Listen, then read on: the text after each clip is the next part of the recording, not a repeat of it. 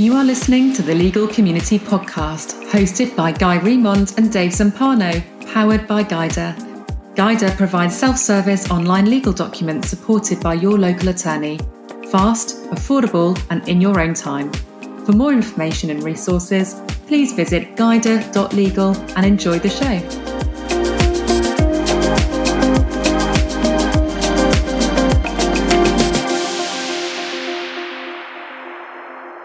Hello, everyone, and welcome to the Legal Community Podcast. I'm Lisa Roser, joined by Guy Remond and Dave Zumpano.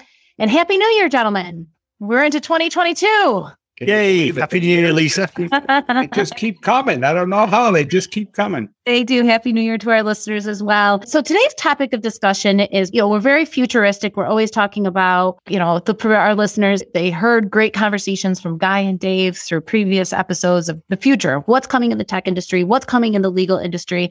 And so I wanted to kind of narrow it down into 2022. A lot's been happening. I'm going to kind of control your futuristic and stick it into 2022. But I'd like to talk about, Guy, from your perspective of the tech industry, and Dave, your perspective from the legal industry. What are some big changes we think that we're going to see? First of all, I think the, the combination of myself and Dave is, we've just been discussing it actually, quite a, a unique one in the fact that, you know, I can, come, my background is the technology side. I'm a self confessed geek. And Dave is, you know, obviously um, spent the, the whole of his life in the legal world and a lawyer has a law firm, has a legal association. And actually combining the two has been really, really interesting. I've, you know, thoroughly enjoyed what we've come up with. You know, the, the legal industry from a technical viewpoint is uh, a little bit behind other sectors. I think it's fair to say, which means there's opportunity, and, and hopefully, you know, the you know, when Dave and I come together and we combine our expertise, that we can innovate and help move the, the sector forward in a meaningful way. So, what I'd like to do, just briefly talk about a couple of technologies that I think will, in particular, affect the legal world. And then I'm just going to give you a very quick overview of stuff that the geeky stuff, but not too geeky, high level geeky stuff around healthcare, energy, food, and transport. Some of the you know the stuff that we can expect over the next sort of five to ten years or so. And and i know dave will interject and come at things from the, the legal industry side of things as well and how these kind of technologies are going to affect the, the legal world. So i mean I'll, I'll start by it's a favorite quote of mine pinched it from peter diamandis who who runs the a360 conference and is a futurist and he's always saying there is more change in the next 10 years than in the last 50. And I absolutely believe that to be the case. I can see by attending these conferences and reading the blogs uh, in that world, some of the really exciting stuff that's coming out and, and actually some of the stuff that's been talked about for years and years, but has become commercially viable. And that's important. You know, it's all very well having technologies that come along is how you use technologies and are they at a stage where they can be used? We've been talking about virtual reality as an example for probably 30 years. And the reality is, until very recently, the headsets and the hardware that's come out has just not been up to supporting what virtual reality could be. And actually, now the technology is getting to the stage where it's becoming a viable technology. It's becoming affordable. You know, uh, consumers can buy a an Oculus VR headset for sort of two hundred dollars, three hundred dollars, whatever it is. And you know, the kids are getting into it, which is always a sign that technology's made it, isn't it? When the kids start using it. Yep. When the kids yeah. start knowing more, and you're leaning at the kids saying, "Show me this, explain this to me." yeah, it's just it's just a clear indication of where the future is and what's happening right now. yeah, absolutely. Yeah, when the kids are telling you how to do things, that's when you know that it's becoming, uh, it's going to become mainstream and the adults will pick it up from the kids over the next 12, 18 months or whatever. So, I mean, the first thing I wanted to talk about actually is artificial intelligence. The, the theory behind artificial intelligence has been around for decades. And what's happened is that it's becoming a reality now because the hardware in particular that is required to deal with these really complex algorithms and the amount of data that's required and, and machine learning, then, you know, that has, has now got to the stage where it can cope with what AI demands. So the hardware has come of age. and the sort of technologies, the software around AI. Again, it's been around for, for, for decades, but it's been refined and it's becoming pervasive within societies without us knowing it.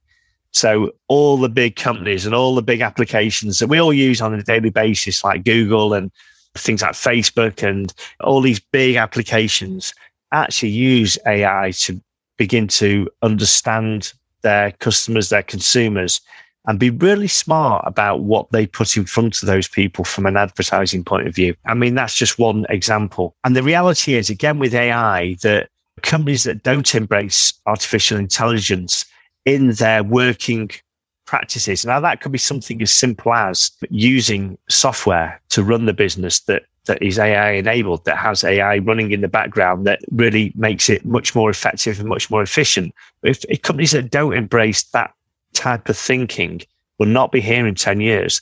The companies that not only embrace it, but you know, actively or proactively go out there and look at how AI could dramatically change their business in not just now, but in the coming years, they're the ones that are going to have the competitive edge. So companies really have to be looking at how AI is going to affect the business. And the legal world is absolutely within that sphere. The second technology that I think will affect the, the legal world in particular are blockchains, digital currencies such as crypto and, and NFTs. So non-fungible tokens. That blockchain and NFTs in particular can be used to ensure a document's integrity. So if a document, for example, gets queried in a court of law, you can absolutely prove that document has not been tampered with in any way when it was generated. And you know all that information that could be really useful in some kind of legal case uh, against you for, for whatever reason. It could be something as simple as a as a will where you know there's a, a will um, that you know, i don't know maybe your parents have left and then within the family, there's parts of your family that are contesting that will and query its its authenticity. Well, you know, using blockchain and NFTs, you can absolutely guarantee the authenticity and prove it in a court of law. So the, there's quite a few good use cases now, practical use cases for blockchain and NFTs. So they're the main technologies I think are going to affect the, the legal world. AI is going to start making decisions on simple legal matters because we can train a computer on past cases. And as it has done in the medical industry, where, for example, lung cancer, you show a computer enough pictures of lung cancer, of a healthy lung, as well as a, a cancerous lung, and you give it enough pictures of those two scenarios, then it becomes more adept at, at seeing cancers for patients than than humans. They they will identify stuff that humans miss. They're more reliable than humans.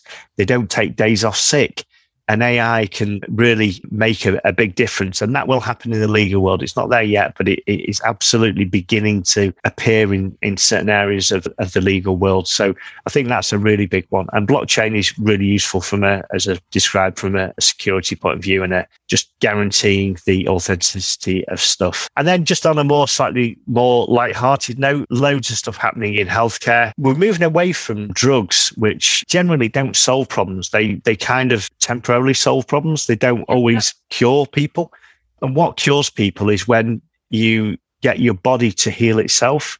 And medicine is definitely going down the route where you're going to get stem cell injections with various ingredients within that kind of mix that get your body to repair itself. The one that uh, I believe has now been authorized by the FDA in the States is, is knee ligament repair. So you can now get an injection in your knee that will give you, uh, will grow back a knee ligament to when you were 14 years old. Imagine that, it's Dave. amazing. if I could move like I did when I was 14 years old, that we could play basketball. We could do that in all the joints. Yeah, yeah. Well, it, it'll come right. So you know, once this has been proven and it's been approved by the FDA, so it's kind of people are having this treatment now then it will, you know, it will become used in many, many other scenarios. And, you know, growing organs and replacing them with, if you've had your ear ripped off by a dog, I don't know, it's a strange example. Uh, but, you know, we can now grow ears and we can stick a new ear on for you. Yes. Oh, my. I, I So loads of good stuff happening in healthcare and, and something that you and I don't particularly suffer from, Dave, but you know, I think there'll be a cure for baldness and it'll ensure people don't have to lose their head of hair over over the next few years as well. I know that's coming down the line. Yeah, and I know they it could actually regrow hair. They they finally took absolutely.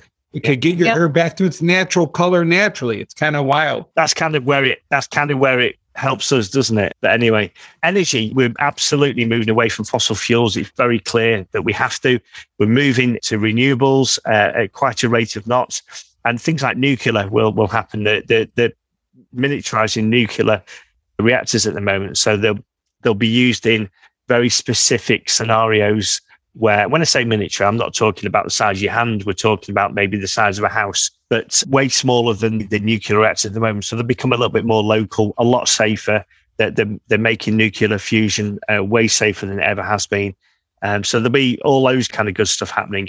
Food, we're moving away from red meat, cattle in particular, because it's clearly having a, a massive effect on the environment much less red meat, bad for you. And we'll move towards kicking and screaming, I suspect. And I'm probably in that camp a little bit.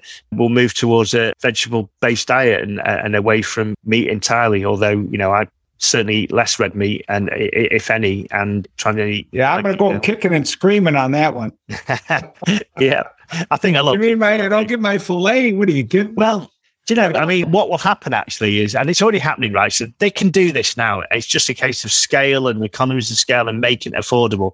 Because at the moment, you can buy a steak for $44,000, right? And it's being grown from cells, but it, it, it is a genuine steak. It just hasn't, you haven't had to kill an animal to, to have that steak on your plate. So I think there's going to be options. You know, some people are going to go vegan because they're, they're not going to miss the steaks. Some people, Dave, are, are really, you know, really enjoy the steaks and, uh, I think you'll be able to enjoy them. And I don't think you'll have to pay $44,000 for one of these in the future. I think it'll come down in price as these technologies often do.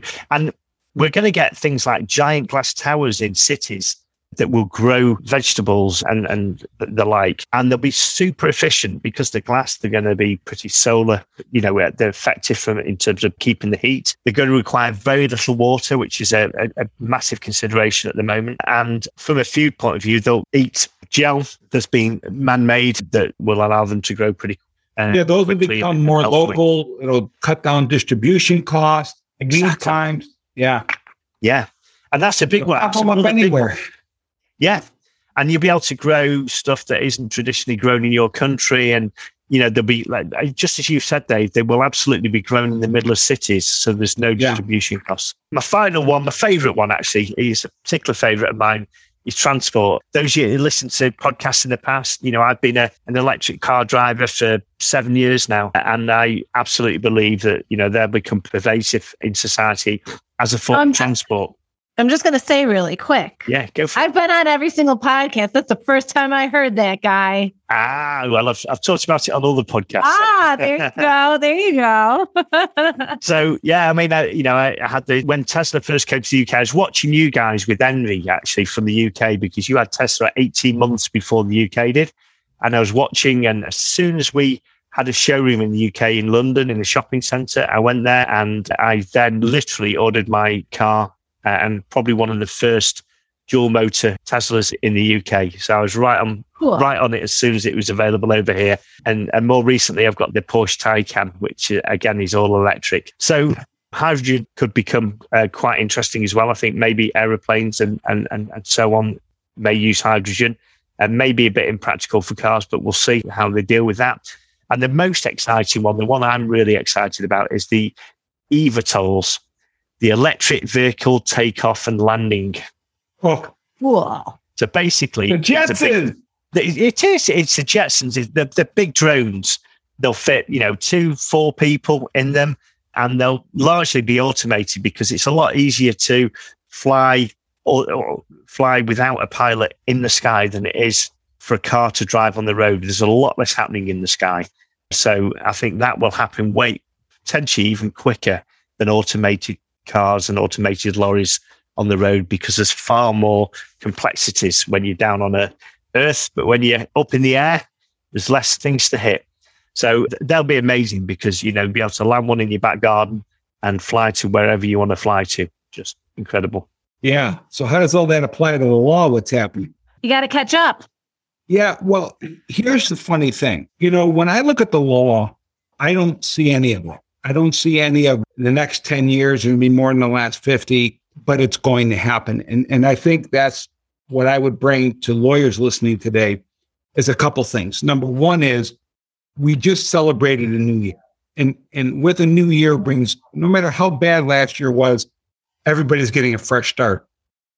But I, I want you all to think about a year ago versus now, how quickly did that go by?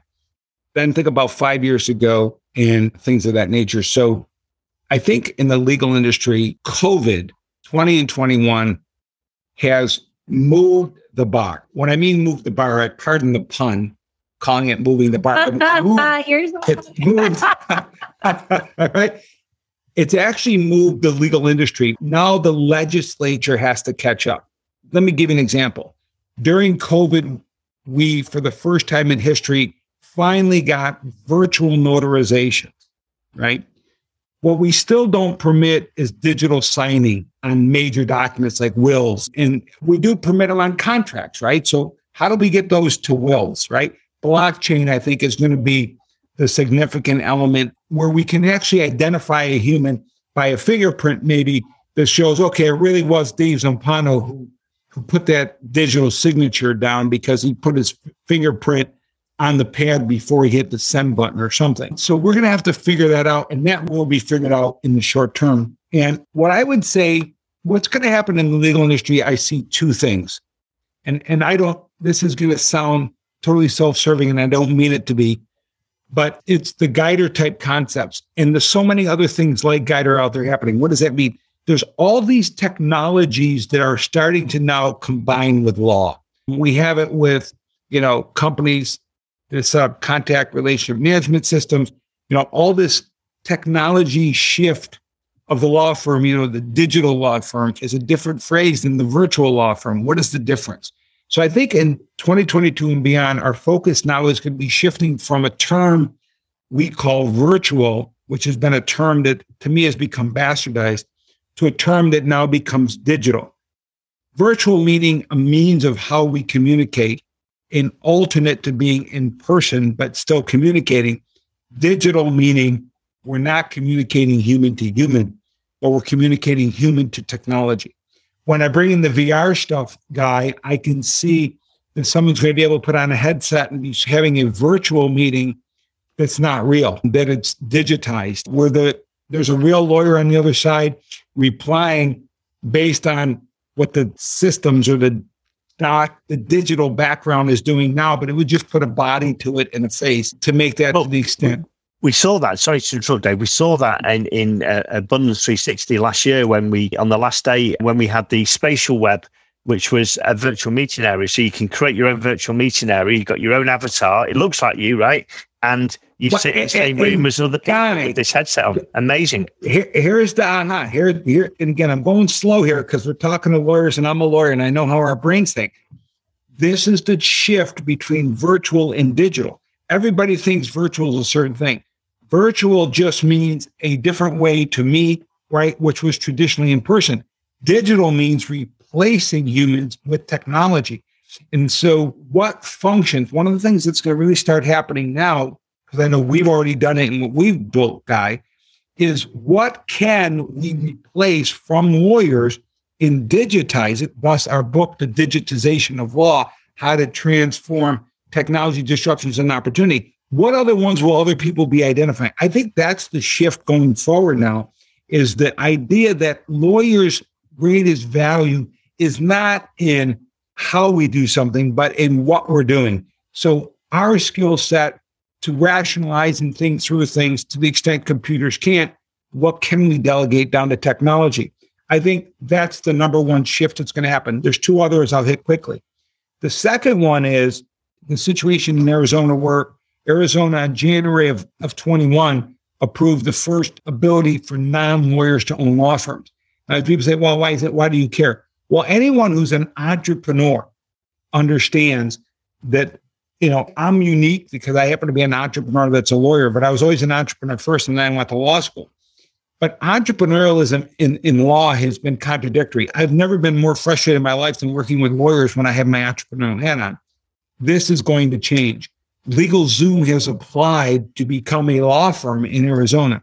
There's five or six other states that are right behind Arizona in legislating this. So it will go all the way across the country as I, it probably needs to. But beware, if LegalZoom is getting into this, folks, LegalZoom's about to hit their 5 millionth customer, which means that's 5 million people that did go to lawyers. Now, if LegalZoom's able to get into the legal industry, that will turn what we as lawyers do on our heads. Like it or lump it, we need to be part of it and be part of the solution. So I think that's a significant thing that's happening in the background that nobody's looking at. That will change what I'm going to say the practice of law.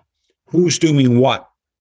And the third thing, and this is what I think is the massive, the biggest change that will have to happen in the legal field going forward. And you're not going to believe it when I say it. You ready? Mindset. The lawyer's mindset has not in the past been prepared to accept technology's role in the law.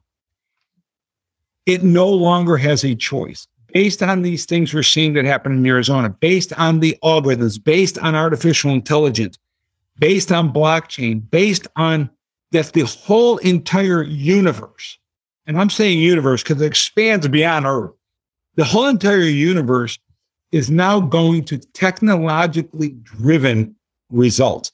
Think about we're going to planets that we never examined. That, I mean, who bought the rights to Mars to get all the ore off there, whatever it is?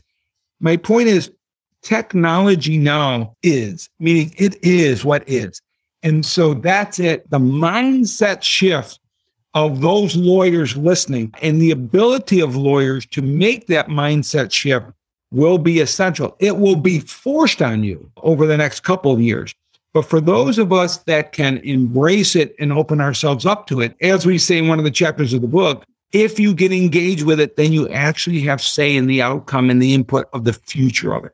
And that's really what I'm I'm really ranking to those attorneys listening today to say, hey, listen, what role will you and I have in embracing what we cannot stop, which is the technology element. And the only thing is mindset. How do we adjust our mindsets and give our gifts, share our gifts into this so that the outcome still respects what we do as lawyers and makes sure that it continues those essential things that we do as lawyers into the technology and defining their role in it. For my sort of last comment on this, I, and based on what you've just said, because I 100% agree that it's a real mindset issue out there, real mindset issue. Hmm. And I think all lawyers have got to ask themselves who, who have a business, are they a lawyer with a business? Are they a lawyer who runs a business? Or are they an entrepreneurial lawyer? Are they a business that provides a lawyer service? So, and and that's the shift. And yeah, it is. And it's the entrepreneurial thinking lawyers that will seize the opportunities that that digitization provides because there are undoubted opportunities. And those that fear and try and push back and really almost try and do, you know, the is it the ostrich where they bury their head in the sand are going to come unstuck and they're going to come unstuck far quicker than they expect. Yeah. And okay for those that don't embrace it, you know, you're going to embrace it just like you, you had to embrace the cell phone, you had to embrace the fax machine, you had to embrace scanning, you had to embrace everything else. You're going to embrace this too because you're going to have to. I, I just think it's way better is if if you engage it. And i think that's the exciting part right now because you know you can influence it. And i think i think when you take technology that i mean doctors are having the shift to telemedicine right? And all that stuff. It's it it is who he is. It's it is. It's what it is. And so it's making that shift in the legal industry. Uh, we are always a little bit slower, as you said in the top of the hour, guy. You know, we we are way behind as an industry. I think that gap's going to be closing tightly over these next couple years. So, gentlemen, great conversation for our listeners. It's a little bit longer than usual podcast, but I think there's a lot of great insight, um, especially with these two experts in the field, the tech and the legal industry. Gentlemen, thank you so much for your time. And for the, our listeners, take a step back and think about how you're going to embrace technology. How are you going to integrate the digitization into your law firm small steps doesn't have to be huge, but small steps and get yourself in the right mindset. That's such a huge step one of, of the success of embracing everything. So thank you again. And for everyone who's listening, this is the Legal Community Podcast. You can always find additional episodes by visiting us online at guidr.legal.